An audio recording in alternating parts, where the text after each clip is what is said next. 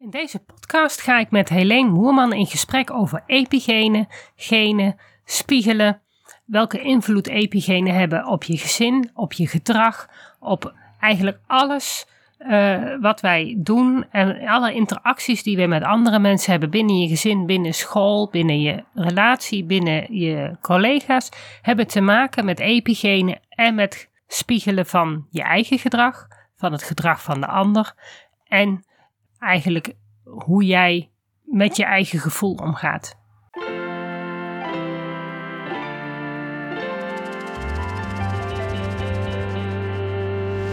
Welkom bij de Beelddenkers podcast. Ik ben Natasja Esmeijer van Beeldig Brein en de schrijfster van het boek Beelddenkers als kwartjes vallen. Ik neem jullie mee in de wereld van de beelddenkers. Beelddenkers zijn creatieve, intelligente en zorgzame mensen, maar ze hebben moeite met onze vluchtige, snelle maatschappij. Dat begint al op school en het werkt door in het werkende leven. Ik ga in gesprek met leerkrachten, ouders van beelddenkers en met de beelddenkers zelf natuurlijk.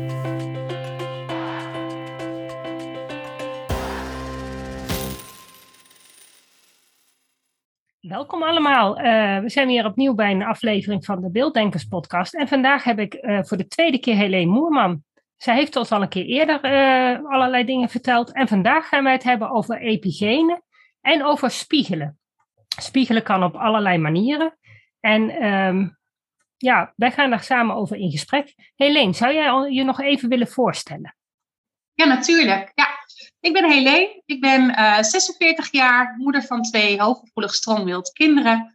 En ik ben uh, kindercoach, ook verbonden aan de kindercoachlijn. En uh, ja, in die hoedanigheid als kindercoach heb ik nu dit gesprek met jou. Ja, dat klopt. Maar ook onder het mom van beelddenkers is beelddenken is heel complex. En ja. nou ja, een stukje van dat beelddenken, um, nou ja, niet zozeer precies het beelddenken zelf, maar een stukje van ons gedrag en hoe wij zijn, dat komt eigenlijk uit onze epigenen. Ik zal even kort uitleggen wat epigenen zijn, want ik kan me voorstellen dat er een hoop luisteraars zijn die denken van, nou, ik weet net aan wat genen zijn, laat staan wat epigenen zijn. Um, nou, genen, dat zijn eigenlijk de bouwstenen van ons DNA. Uh, dus uh, iedereen, en, en, genen zijn dan eigenlijk nog weer een, een pakketje um, uh, van die DNA-bruggetjes bij elkaar. En genen die zorgen ervoor of je blauwe ogen krijgt, of je bruin haar hebt. maar ook hoe jij reageert op bepaalde situaties, hoe jouw brein aangelegd is, welke breingebieden um, nou ja, tot ontwikkeling komen, hoe ze dat doen. En daarnaast heb je dan ook nog de epigenen. En de epigenen, dat zijn een soort eiwitten. Wat het precies is, maakt eigenlijk niet uit. Maar die epigenen zorgen ervoor dat bepaalde stukjes van jouw DNA wel of niet aanstaan. Dat die wel of niet tot uiting kunnen komen. En het, het lastige met epigenen is dat je ze van je ouders erft. Dus het kan zelfs heel, heel veel generaties overslaan of, of doorgegeven worden dat uh, als jouw over, over, overgrootvader in de Tweede Wereldoorlog honger heeft geleden, dat jij daar nu nog last van hebt in de vorm van obesitas of uh, altijd honger hebben. Dat hoeft niet, maar dat kan wel. Helene, weet jij, heb jij daar nog een aanvulling op? Ja, uh, ook inderdaad wat je zegt, dat stukje wat opa heeft meegemaakt, dat het soms echt generaties nog doorgegeven kan worden. En dat het ook echt in familiesystemen, zeg maar, zit. Want je hebt natuurlijk twee lijnen die bij elkaar komen in je kind. Dat is de lijn van je man en de lijn van jouzelf als moeder, in mijn geval. En vanuit beide lijnen geef je dus die epigenen door. En dat kan dus maar zo zijn, inderdaad, wat jij aanhaalt. Dat opa of oma of vader of moeder bepaalde pijn bij zich draagt, bepaald trauma bij zich draagt. En dat je onbewust dat ook um, bij een kind getriggerd kan zijn. Ja. Dus uh, hele interessante informatie om te weten. Ja, en de epigenen die, die, die, nou ja, die beschermen eigenlijk ook een kind. Want ja, als je bepaalde eigenschappen niet tot uiting komen, heb je er ook uh, geen last van. En in bepaalde situaties kan het daardoor ook zorgen dat je dus beter kan functioneren. Um, maar het is vrij lastig om die epigenen aan of uit te schakelen. Pas als jij in een, in een uh, lange andere situatie zit, um, dan pas, pas die, passen die epigenen zich aan. Dus ze zijn wel te beïnvloeden, maar niet zo gemakkelijk. Vandaar ook dat, dat het zo lang in het systeem blijft. Dus eh, stel jij krijgt dus inderdaad die epigene over van ja, je hebt snel honger. Dan moet je als kind wel heel goed uh, gevoed worden, wil jij die epigene kwijtraken. Vandaar dat dat zo lang kan duren. Ja, en, je kan ze dus zelf ook activeren. Je kan ook zelf genen uitzetten als jij het gewoon heel slecht hebt. Ja, precies. Dan kom je in overlevingsstrategieën terecht. Ja. ja, en als dat lang genoeg aanhoudt, dan gaan jouw genen zich aanpassen. En ik, ik vermoed zelf dat dat ook een stukje van de evolutie uh, met zich, in zich meedraagt. Van dat je daardoor een soort zich kan aanpassen. Ja, dat geloof ik ook. En ik geloof ook dat, uh, dat is ook een deel waar ik uh, als holistisch coach heel erg mee bezig ben. Ik geloof ook dat dat op energetisch niveau en, en spiritueel niveau ook allemaal zijn invloeden op je hebt. Ja, dat denk ik ook wel, ja. En ik denk dat als je um, in familielijnen en familiesystemen op energetisch vlak uh, veel kan helen, dat je dan ook bepaalde dingen kan stopzetten, dat je het niet meer doorgaat. Ja, dan ga je inderdaad die epigenen, dat, ga, dat kun je beïnvloeden. Ja. ja, als de omstandigheden echt goed genoeg zijn, dan, dan heeft daar, is daar ruimte om dingen te veranderen. Ja. Ik was er toevallig laatst met een, een klant van mij, de moeder van een klant van mij, over in gesprek. En zij merkte op, want haar vader heeft een uh, buitenlandse afkomst en uit Zuid-Amerika. En het viel haar op dat er dus uh, vrij veel kinderen uh, met een, een buitenlandse ouder. Um, en dat is halfbloedjes zijn, laat maar zeggen. Dus je hebt een, een Nederlandse moeder en een echt buitenlandse ouder, niet Europees.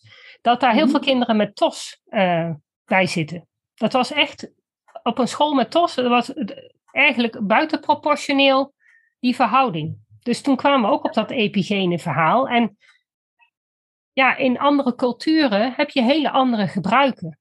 Waardoor ook die epigene structuur anders in elkaar zal zitten. Omdat je daar gewoon hele andere uh, eigenschappen nodig hebt om daar gewoon normaal te functioneren. Ja. Waardoor je dus wel een rare mengeling krijgt. Waardoor het voor een kind soms lastiger is in een andere cultuur om van bepaalde voedingsstoffen uh, tot je te nemen. Uh, nou ja, en, een cultuur is natuurlijk wat we met z'n allen ervan maken. Ja, precies. Wel wat dus ook in je genen zit, dus eigenlijk in je epigenen zit. Ja, en dus eigenlijk in je fysieke systeem. Ja, ja. Ja, je draagt, het, je draagt het letterlijk bij je. Het zit in je verweven. Ja, het is, dat is waar jij op uit, uit opgebouwd bent. Al jouw cellen bevatten DNA, bevatten dus genen, bevatten dus epigenen. Dus ja, dat, dat, is, dat, dat is wat jij bent. Ja. En hoe dat tot uiting komt. Sommige, in sommige culturen is het ook niet zo gewoon om direct aangesproken te worden. Hè? Dan gebruik je taal veel meer indirect. De Nederlandse taal is eigenlijk heel, heel direct eigenlijk. Hè? Je zegt wat je voelt, je zegt wat je denkt. Dat is bij ons heel normaal geaccepteerd. Maar in heel veel culturen is dat veel minder totaal ge hè, geaccepteerd. Dus dan wordt er omheen gepraat. En dat zijn natuurlijk ook allemaal gewoontes en, en rituelen. En het zit allemaal ook daarin verweven. Ja, zeker. En dat, dat, dat maakt ook dat het gewoon heel lastig is om in een andere cultuur je zomaar even in te voegen. Ja. Ja. ja. En het maakt natuurlijk, als het moment dat jij dus die epigene met je meedraagt, dat jij in een bepaald gezin of in een bepaalde schoolsetting, dat jij je ook maar moet zien te redden. En als dat toevallig voor jou niet heel erg passend is, ja, dan uh, komen we op het spiegelen natuurlijk. Ja, het kan heel erg een invloed zijn op gedrag. Ja, dus uh, spiegelen. Um, want nou, epigenen zijn nu denk ik wel redelijk duidelijk wat voor invloed die hebben en wat, wat het zijn. Um, uh, we zouden het ook over spiegelen hebben. Wat versta jij als eerste? Wat is jouw eerste um, associatie met spiegelen? Mijn eerste associatie met spiegelen is dat um, gedrag um, wat mensen tonen, een reactie uitlokt, zeg maar, of een reactie geeft aan elkaar. Dus de een doet iets en de ander reageert daarop. En um, vaak, um, als het gaat over kinderen die vastlopen, hebben we het over he, moeilijk gedrag of minder goed aangepast gedrag. Of nou, he, geef er maar een etiketje aan. Kinderen lopen vast en dat uiten ze door middel van hun gedrag. Ja. Maar vaak is dat helemaal niet zozeer het probleem. dan, vaak is het ehm, meer een reactie op, hé hey, kijk, ik, ik, voel me niet oké. Hé hey, kijk, het gaat niet goed met mij. Wat achter het gedrag ligt. En er kan dus ook spiegelen achter liggen. Dat een ouder niet goed in zijn vel zit. Of dat een ouder uh, met dingen worstelt uit het verleden of uit het familiesysteem. Hè, waar we het net ook over hadden. Dat dingen ja. doorgegeven worden die niet altijd even bewust zijn. Die wel van invloed kunnen zijn op het gedrag van het kind. Ja. En dat is natuurlijk vice versa. Want kinderen spiegelen hun ouders, maar ouders spiegelen ook hunzelf op hun kind. Dat projecteren ze weer. Ja, en je kan natuurlijk een kind spiegelen op het moment dat het ergens mee zit. En spiegelen van, goh, hé, hey, uh, ik zie dat jij ergens mee zit. Laten we samen eens een oplossing zoeken.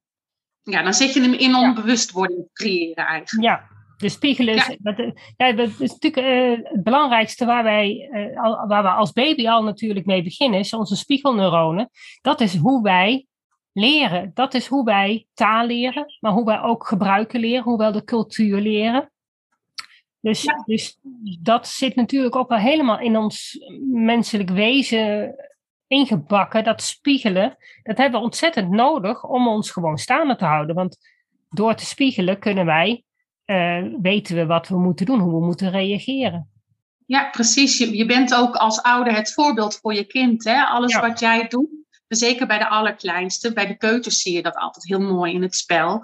Dat wat papa en mama zeggen, dat wordt ook door het kind vaak weer vertaald in het spel. Met bijvoorbeeld de pop of de beer. Daar hoor je soms letterlijk de woorden terug die vaders en moeders uh, tegen het kind zeggen. Ja. En dat is natuurlijk wel hè, de directe manier waarop je het spiegelen vooral zichtbaar ziet. Waar, eh, waar het heel uh, aantastbaar is. Ja, dat is echt het leerproces. Dat is al één groot spiegelproces. Ja, daar ja. gaat het bij autisme ook vaak fout. Die kinderen, die informatie uit de spiegelneuronen komt dan niet zo goed aan. Of wordt in ieder geval niet belangrijk genoeg gevonden. Normaal gesproken is de informatie uit de spiegelneuronen is gewoon belangrijker dan de rest van de informatie. Maar bij kinderen met autisme of mensen met autisme is die informatie even belangrijk. Ja. Het is niet zo dat er iets stuk is. Het is alleen de filter uh, werkt anders. Dus dan wordt het lastiger ja. om te spiegelen. En is het dus ook lastiger om sociale interactie te hebben en te herkennen en te weten hoe je moet reageren. Dus dat spiegelen is, ja. is, heel belangrijk dat dat gedaan wordt.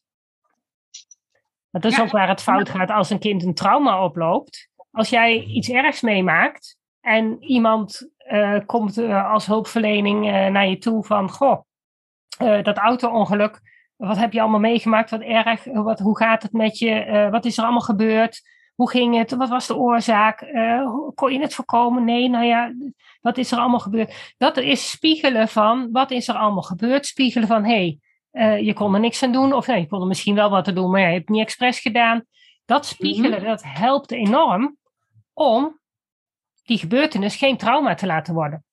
Ja, en dat is dan ook nog maar één facet. Want uh, je moet ook de emoties die erbij vrijkomen natuurlijk een plekje geven en verwerken. Ja. En zeker de mensen die hooggevoelig zijn, hè, waar we eigenlijk uiteindelijk ook het min of meer over hebben in deze podcast. Ja. Uh, die verwerken hun emoties op een veel dieper en, en, en veel intenser manier. Die verwerkingstijd hebben ze vaak ook veel langer nodig dan de gemiddelde mens. En uh, op het moment dat je dan zeg maar uh, in, in trauma hebt meegemaakt en die emoties schieten zo hoog, dan moet je het ook fysiek gewoon echt doorademen en doorvoelen. Uh, wil je het kunnen integreren? Dat is eigenlijk ja. ook een facet naast wat je zegt, het woorden geven aan en het herbeleven van de situatie. Ook echt gewoon je emotieregulatie daar bewust op inzetten, zeg maar. Dat het echt in alle facetten wordt geheeld. Ja, ja, en dan is dat spiegelen gewoon een, een hele belangrijke functie om, om trauma te voorkomen. Ja. Ja. Ja, en dan ja, binnen... het trauma is om het weer te kunnen helen. Om het weer te helen, ja. Ik denk ook dat, denk wel dat je heel veel al kan voorkomen op het moment dat het inderdaad een trauma is. Maar het is nog geen trauma. Als jij net iets hebt mee, ergs hebt meegemaakt, is dat nog geen trauma.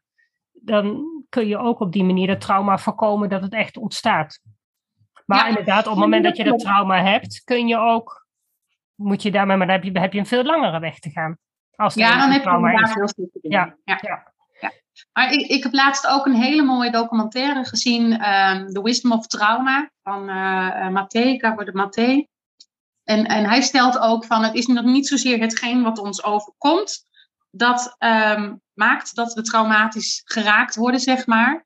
Maar het heeft meer te maken met dat we uit verbinding raken met onszelf, waardoor we trauma gewoon naar binnen slaat. Ja. En dat is wel een van de zinnen die ik daar dan heel erg uitpak, wat mij heel erg raakt en wat mij heel erg aanspreekt. Het is dus wat het eigenlijk van binnen met je doet en hoe jij denkt over wat er gebeurt en wat je voelt bij wat er gebeurt, dat jou daadwerkelijk die zwaarte geeft. Ja, ja en dan, dan kan een trauma ook ontstaan door kleine dingen. Ja. Door kleine dingen waar jij je niet prettig bij voelt en die steeds weer terugkomen. En waarbij er niemand dus die lading eraf kan nemen. En niemand dus jou kan spiegelen van, hé, hey, um, wat gebeurt er eigenlijk met jou? Wat, wat gebeurt er van binnen? Hoe, hoe, hoe ga je daarmee om? En dat is natuurlijk wat er bij heel veel kinderen gebeurt. Of in een gezinssituatie of op school. Dat er gewoon steeds weer van die kleine momentjes zijn waarbij ze even uit balans raken. Mhm.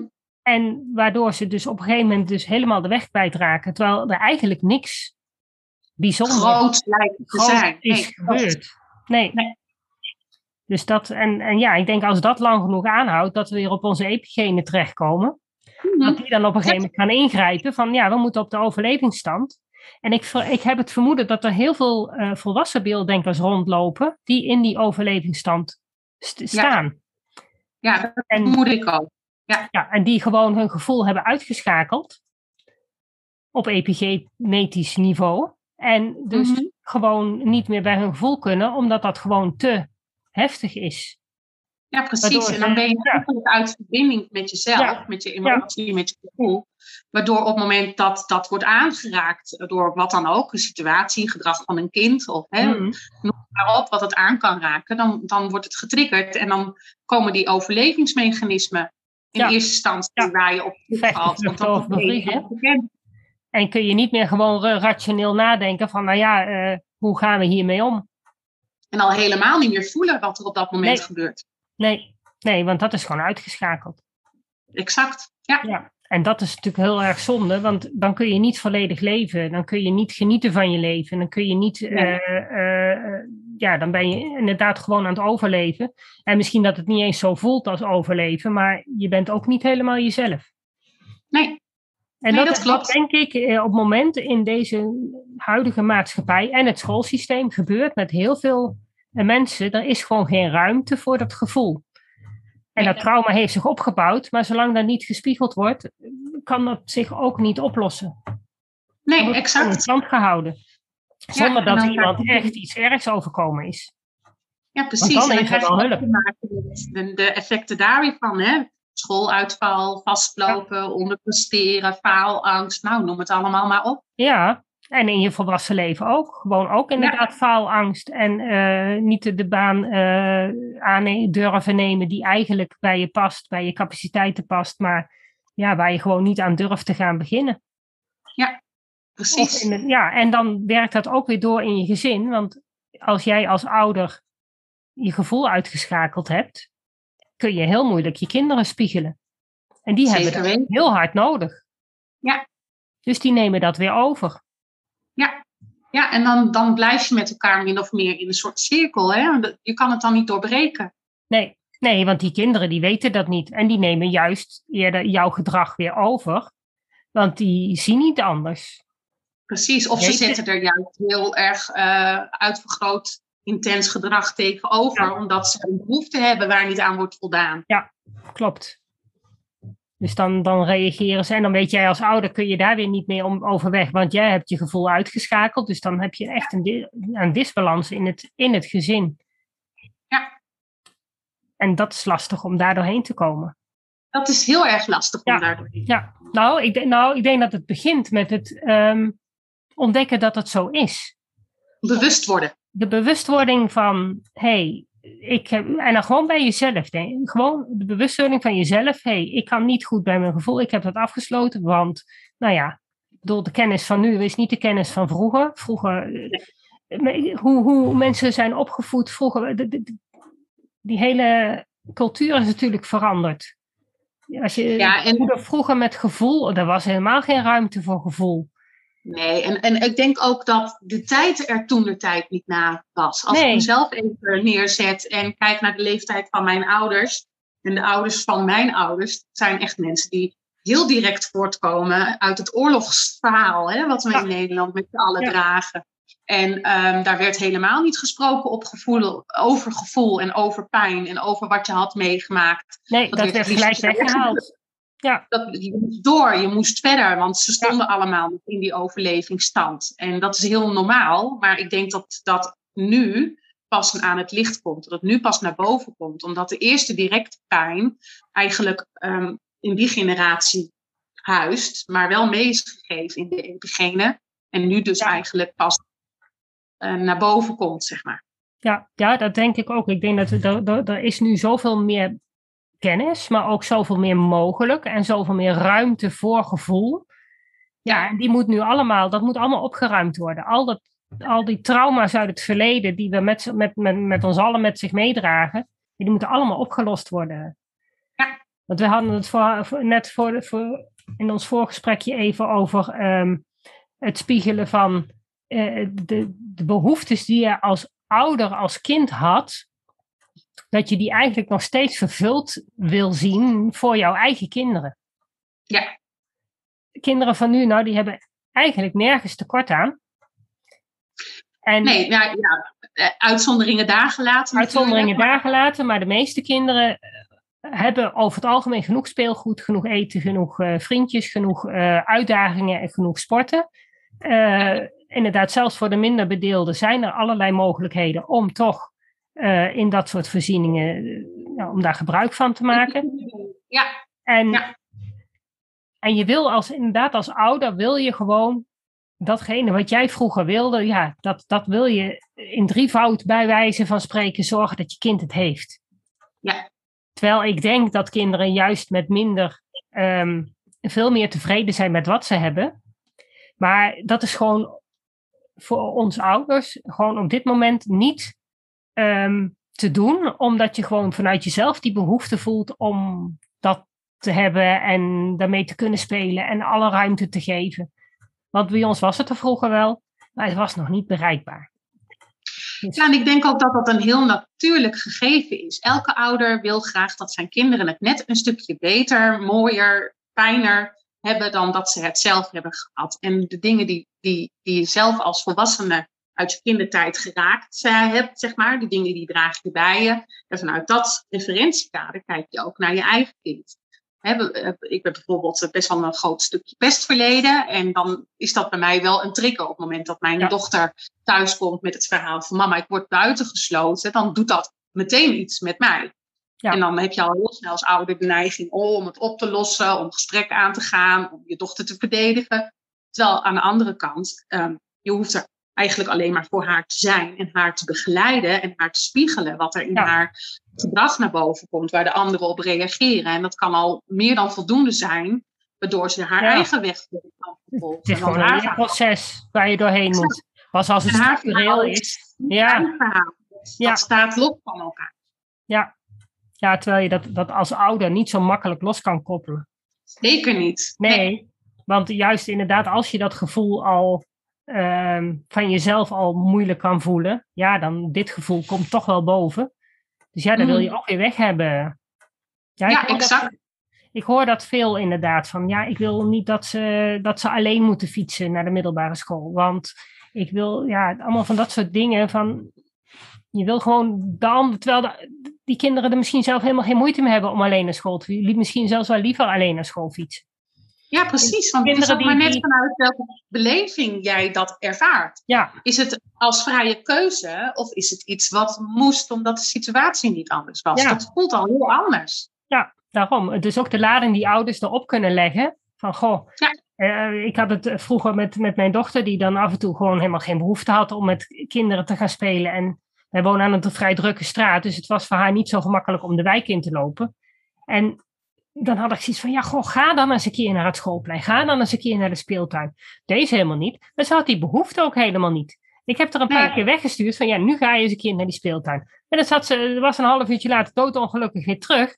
En dan had ik zoiets van, ja, maar ja, ik had dat vroeger wel. We hadden gewoon een veldje achter. Ik dacht van ja, daar heb ik zoveel plezier aan beleefd. Want het feit dat ik gewoon naar dat, plei, naar dat veldje ging en er waren altijd wel kinderen en dan gingen we spelen. Dat had zij niet. Ze, ze gaf ook wel aan dat ze dat af en toe wel miste. Maar aan de andere kant mhm. vond ze het ook heerlijk om thuis gewoon alleen de eigen dingetjes te doen. Ja. Ze vond het helemaal niet leuk om naar zo'n schoolplein te gaan om te kijken of er iemand was. En dan ben je als moeder eigenlijk um, voor haar iets aan het oplossen, wat voor haar helemaal geen probleem is. Nee, nee dat klopt. Ja, zelf denk je van ja, maar ja, ze, moeten toch, uh, ze moeten toch ook leren. En, ja, dat, ja.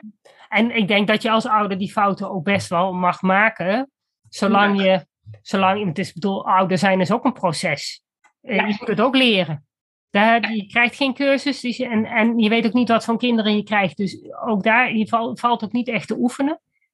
Maar ja, je moet wel jezelf kunnen bijsturen op het moment dat je merkt van ja, nou, inderdaad, ze vindt het echt niet uh, erg. Of uh, ja. Ja, precies. En, en probeer ook daar uh, bewust van te zijn. Is het van jou of is het van je kind? En in hoeverre is het een probleem? Ja, ja soms worden er problemen gemaakt. Uh, na schooltijd spelen, school, kinderfeestjes. Tuurlijk is het leuk als je kind nooit op een kinderfeestje uitgenodigd wordt. Maar ik weet ook dat mijn, mijn dochter wel eens op een kinderfeestje zat. En terwijl er werd er een film gekeken. Nou, dat wilde ze helemaal niet. Dus ging ze maar wat anders doen. Dus een kinderfeestje is niet voor elk kind even leuk. Dus, nee. Ja, er zijn altijd wel. Je moet er als moeder moet je daar wel soms een beetje afstand van nemen. Dingen laten gaan zoals ze gaan.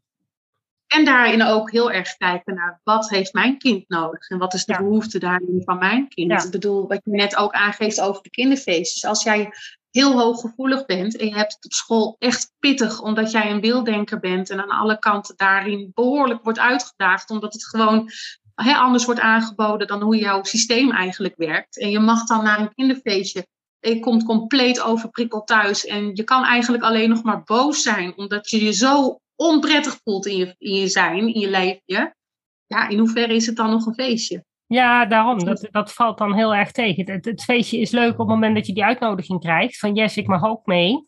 Maar dan, daar hoeft het eigenlijk, zou het eigenlijk bij op kunnen houden voor sommigen. Voor sommigen wel. Ja. ja, Ik, ik, denk dat het dan ook de kunst is, tussen aanhalingstekens, om te zien wat past er bij mij. Wat, hè, wat heb ik als kind prettig gevonden? Wat is van mij? En wat is daarin nodig en fijn en belangrijk voor mijn kind? Ja, en ik denk dat er ook ouders zijn die dus inderdaad vroeger als kind niet zo vaak op kinderfeestjes werd uitgenodigd. Die het dus heel belangrijk vinden dat hun kind zo ongeveer op elk feestje uitgenodigd wordt. Ja. Omdat ze hun eigen behoeften op dat moment gaan uh, vervullen. Ja. En dan dus eigenlijk een beetje voorbij kunnen schieten aan de behoeften. Ja, en dan de druk op hun kind leggen van, goh, hey, ben jij niet uitgenodigd? Ja. Nee, ik ben niet uitgenodigd. Oh, dat is nou jammer. Ja, dan voelt dat kind zich uh, naar. Terwijl als je niks zou zeggen, zou het kind het niet eens aan, in de gaten hebben. Misschien niet. Nee. Nee. nee. nee. ja, dus ja, dat, dat, dat, spiegelen, dat is wel iets waar je... Ja, ik denk ook niet dat we, de, dat we zonder kunnen. Dat is voor me iets je de hele dag aan het doen bent. Nee, precies. En wat je net ook zei, spiegelen heeft ook een hele mooie functie. Hè? Op het moment dat je iemand spiegelt en iemand bewust maakt van het gedrag wat hij laat zien of de, wat hij uit of wat hij voelt, dan kan je ook um, iemand weer ondersteunen. Kan je iemand weer een stapje verder helpen. Kan je iemand begeleiden van jouw reactie is nu zo en zo en dat roept bij mij dat en dat en dat op. Dat is ook een vorm van spiegelen en die vorm heb je natuurlijk heel hard nodig om met elkaar te kunnen groeien en leren. Ja, ja dat is dat, dat 5G-model. Je, hebt, uh, je begint met een, uh, een gebeurtenis. Uh, daar, vanuit die gebeurtenis krijg jij een gedachte. Van, god, dit zou ik wel eens kunnen gaan doen. Daar zit een gevoel bij. En vervolgens krijg je een, ga, je, ga je iets doen, je krijgt gedrag. En dat gedrag heeft weer een gevolg. En zo ga je weer naar een nieuwe gebeurtenis. En zo blijft dat hmm. een cirkeltje. En, en gedrag stuurt dus um, het gevolg. Maar het stuurt ook, ja, dat wordt ook gestuurd door je gevoel. Dus het is heel belangrijk, uh, daar kun je heel veel dingen in oplossen door dat gevoel, um, de lading die een bepaalde gebeurtenis bij jou heeft, door dat aan te pakken. Door dat in jezelf te gaan veranderen van hé, hey, als er dit gebeurt, dan hoef ik niet steeds zo negatief te reageren. Dan is het niet speciaal op mij uh, gericht. Dan, en zo kun je eigenlijk heel veel negatief gedrag uh, positief buigen. Ja, ja, zeker. Ja. ja, ook in je eigen gedachteproces. Hè? Dat je, heel veel beelddenkers hebben de neiging om, om echt uh, in het groepsbelang te denken. Maar dat groepsbelang is natuurlijk wel belangrijk. Maar jij bent ook belangrijk. Dat moet gelijkwaardig zijn. Dus het moet niet zijn, is het in het belang van de groep? Nee, is het ook in mijn belang? En dan hoef je niet jezelf helemaal voorop te zetten. Maar het mag wel wat meer een evenwicht zijn. En als je daar bewust van wordt, kun je dus ook al heel veel uh, negatieve gevoelens van jezelf ombuigen. Klopt. Ja, en dan heb je natuurlijk de helpende gedachten die je in kan zetten. En de affirmaties die je in kan zetten.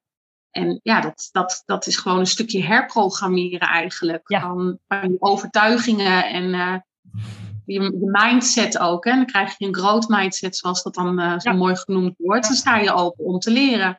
Ja, ja als je dan, en dat, dat zie je veel bij hoogbegaafde kinderen, die gewoon als ze jong zijn, um, ja, heel erg daar helemaal in geprezen worden. Want ze kunnen dit al en ze kunnen dat al. En dat, dat doe je ook automatisch. Dat is niet iets wat je als moeder of als, als, als, als leerkracht dat je dat bewust doet. Je gaat niet te bewust een kind de hemel in prijs. Maar het gebeurt wel. Als, je, als ze opeens iets doen wat, wat, gewoon, uh, ja, wat andere kinderen op dat moment nog niet zouden kunnen, ja, dan, dan zeg je dat. Dan, alleen het probleem is dat zo'n kind dan wel steeds het idee krijgt: oh, ik ben, daar, dat ben, ik ben hartstikke goed. Dat gaat allemaal vanzelf. Ja, totdat het op school niet meer vanzelf gaat. En dan hebben ze niet meer uh, die, die groeimindset om ergens hun best voor te doen. Want dat hoeft ze nooit. En dat is natuurlijk ook een stukje wat, ja. En dan mis je eigenlijk het leren leren. Dat, dat, die, die schakel, die mist dan eigenlijk. En ja. complementeren, hoe je je kind complementeert, dat, dat kan zoveel in beweging zetten. Als je inderdaad altijd complimenten geeft op resultaat, op hetgeen wat mm. er aan het eind van de lijn zeg maar, zichtbaar is. En je gaat voorbij aan het aan het, de weg ernaartoe. Aan het oefenen, aan het proces, aan het doorzetten, aan alle facetten die daar zeg maar een rol spelen.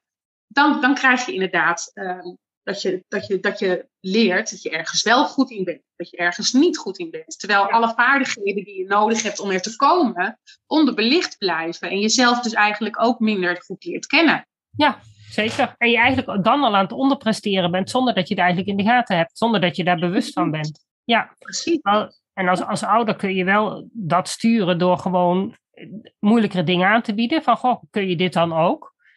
Ja, dat en op proces te complementeren. Zo en op het proces van, goh, je hebt goed je best gedaan. Ja, ja precies. En, uh, en dan niet zozeer van, oh, dat heb je mooi gedaan. Als meer zo van, ik heb gezien dat jij heel vaak hebt geoefend. En nu kun je het. Net voor een kind dat het moeilijk vindt. Een kind wat wat hoogbegaafd is en dat makkelijk aankomt waar, dat je dan ook inderdaad de complimenten geeft op het stukje van je hebt je daarin verdiept, wat leuk, vind je dat interessant? En hè, dat je dan op die manier verdiepingsvragen stelt en daar dan uh, complimenten op, op dat proces zeg maar geeft. En, ja. Zijn en ik denk dat je er al heel vroeg mee moet beginnen. Dat je al, al voordat een kind naar school gaat, want vaak zijn ze voor die tijd al, hebben ze dat systeem al opgebouwd je interne overtuigingen worden al veel vroeger vastgelegd. Dat is absoluut waar.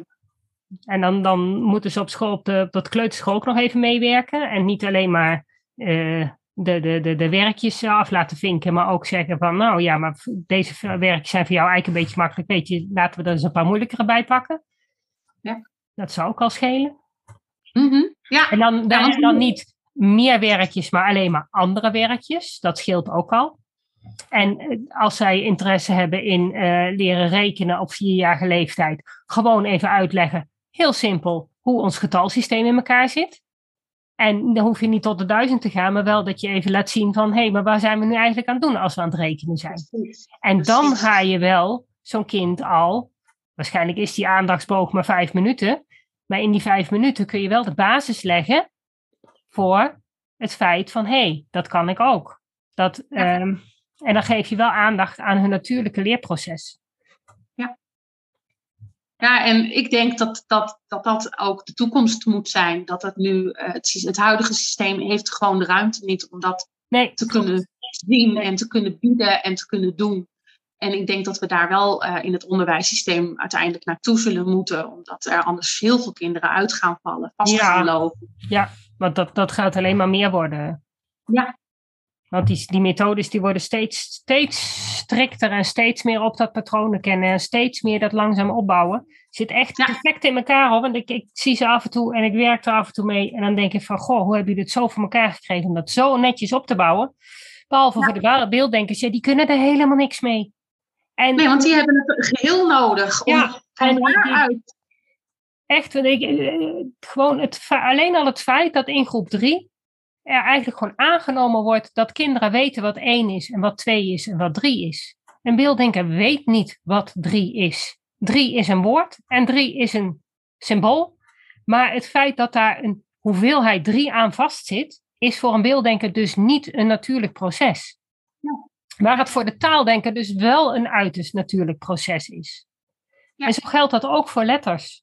En, eh, en het lijkt soms wel dat ze het weten, omdat ze het gewoon, ze hebben gewoon een trucje geleerd. En ze leren Ja. heel veel uit hun hoofd. Maar ze Ja, weten dan het is niet. het Het is- automatiseren, maar dan is het Ja. niet het begrip. dat is niet het begrip. En dat, daar kom ik steeds meer achter dat dat, dat stukje is wat mist.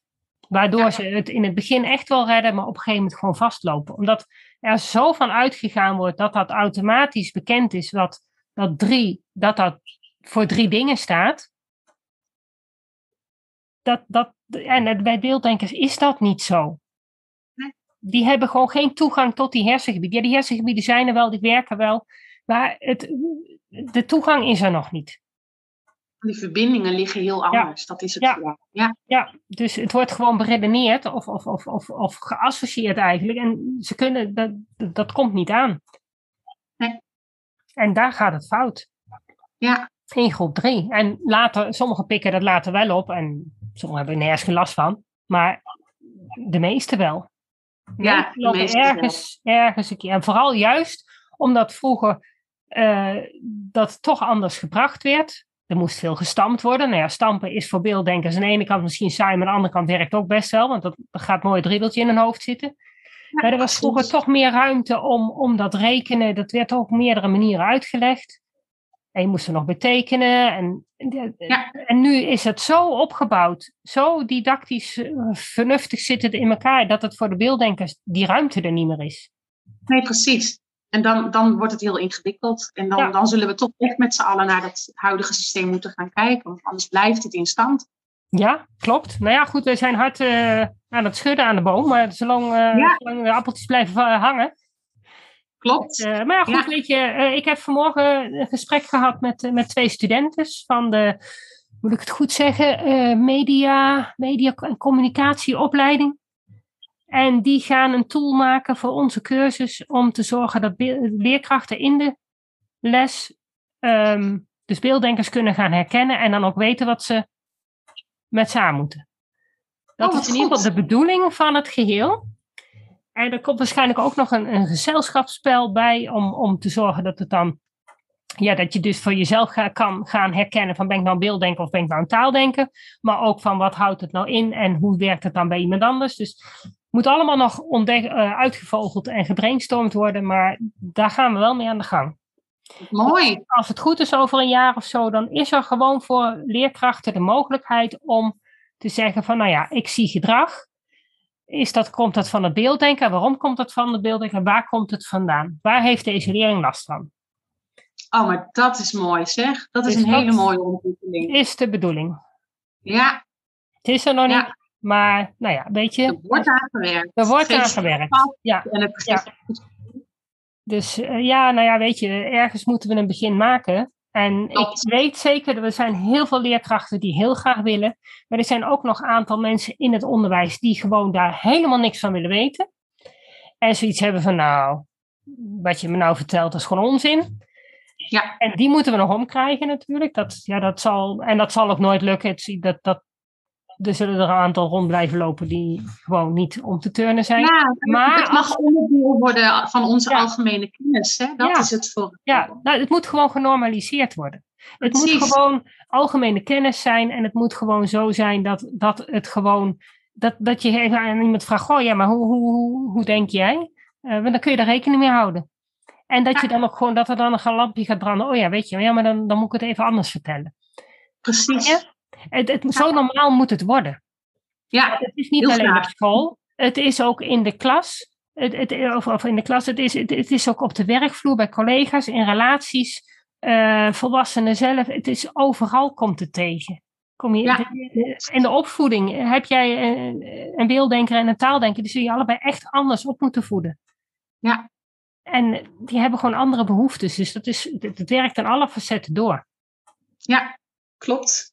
Ja, mooi hoor. Mooi dat er uh, een goede ontwikkeling in gaande is. Ja, ja langzaam maar zeker. En dan zal Ja. dat nog niet het, uh, hele, de hele samenleving voordat we dat om, om hebben. Maar weet je, als het maar in ieder geval een heel eind in de goede richting gaat. Dat het allemaal gewoon uit dat, uit dat taboehoekje gehaald wordt. Ja. En het zijn allemaal van die druppeltjes in de vijver. Hè? Je gooit een druppel in de vijver en de kringen worden steeds groter. Ja, En zo zal het wel gaan werken. Zo zal het uiteindelijk veel meer over het algemeen bekend raken. En voor mensen, ze gaan zich erin verdiepen. ja daar raken zijn al heel veel mensen mee bezig. Er zijn Precies. al zoveel coaches zoals wij die, die op hun eigen manier en ieder met een andere insteek gewoon bezig zijn met dit verhaal. Ja, klopt. Dus dat, dat, zodra het eenmaal gewoon gaat, dan gaat dat alleen maar verder. Ja, het gaat alleen maar het is niet de groeien. bedoeling dat wij al die kindertjes uit de school halen, in een praktijk eh, gaan bijwerken, weer terugsturen. En dat, dat- zo werkt het niet. Nee. Er moet meer Nee. gebeuren. Ja, eens. Ja, Ja, en dan moeten die leraren moeten ook gaan spiegelen. En Mhm. eh, spiegelen de goede kant op. ja klopt. En, en ook bewust worden van dat hun zelf ook gespiegeld raken. Hè? Want Ja. een leerkracht kan het heel moeilijk hebben met een leerling. En echt niet aan weet, hè? geen raad mee weten wat hij ermee aan moet. Zonder bewust te zijn van wat hij zelf of zij zelf Mhm. uitstraalt en, en spiegelt. En daarmee in gang zet. Ja, en je neemt als leerkracht ook jezelf mee. Als Precies. taaldenker of als beelddenker. En, en met jouw hele levenservaring en jouw bagage. Alles. Ja. En, en jij, elke leerkracht staat weer anders voor een klas. Ja. En de ene klas zal waarschijnlijk als, als, als een warme jas aanvoelen. En een andere klas kun je misschien eigenlijk helemaal niks mee. Terwijl je gewoon Mhm. dezelfde leerkracht bent. Ja. Dus het is altijd... Ja, Ja, dit, dit- en, en de ene leerkracht heeft het meer in de vingers dan de andere, denk ik. Maar er zitten echt wel eh, groeimogelijkheden, denk ik, als leerkracht zelf. Als jij jezelf beter leert kennen, sta je ook anders voor de klas. Mhm. Maar als jij ook die kennis hebt van het beelddenken en het taaldenken. Want je moet niet alleen weten hoe beelddenkers denken, je moet ook weten hoe taaldenkers denken. Je moet het allebei weten. En als je dat weet, dan kun jij gewoon veel makkelijker eh, ten eerste al de beelddenkers en de taaldenkers eruit eh, halen. En een kind is niet alleen een taaldenker en beelddenker, er zit nog veel meer aan vast. Je Ja. kan, en en die, dan kun je ook de goede kant op spiegelen. En dan kun je als leerkracht een vertaalslag maken. Hè? Ja. Nou, dit persoon wat voor mij staat, heeft dit en dit nodig. Dit en dat zijn de ingangen en dat en dat is de manier. En, En wat je dan de- eigenlijk nog over wil brengen, doet er dan eigenlijk al niet meer zo toe. Omdat je weet welke taal tussen aanhalingstekens je moet gebruiken. Daarom. En dan kun je gewoon zorgen dat je in jouw lessen de verschillende talen eh, terug laat komen.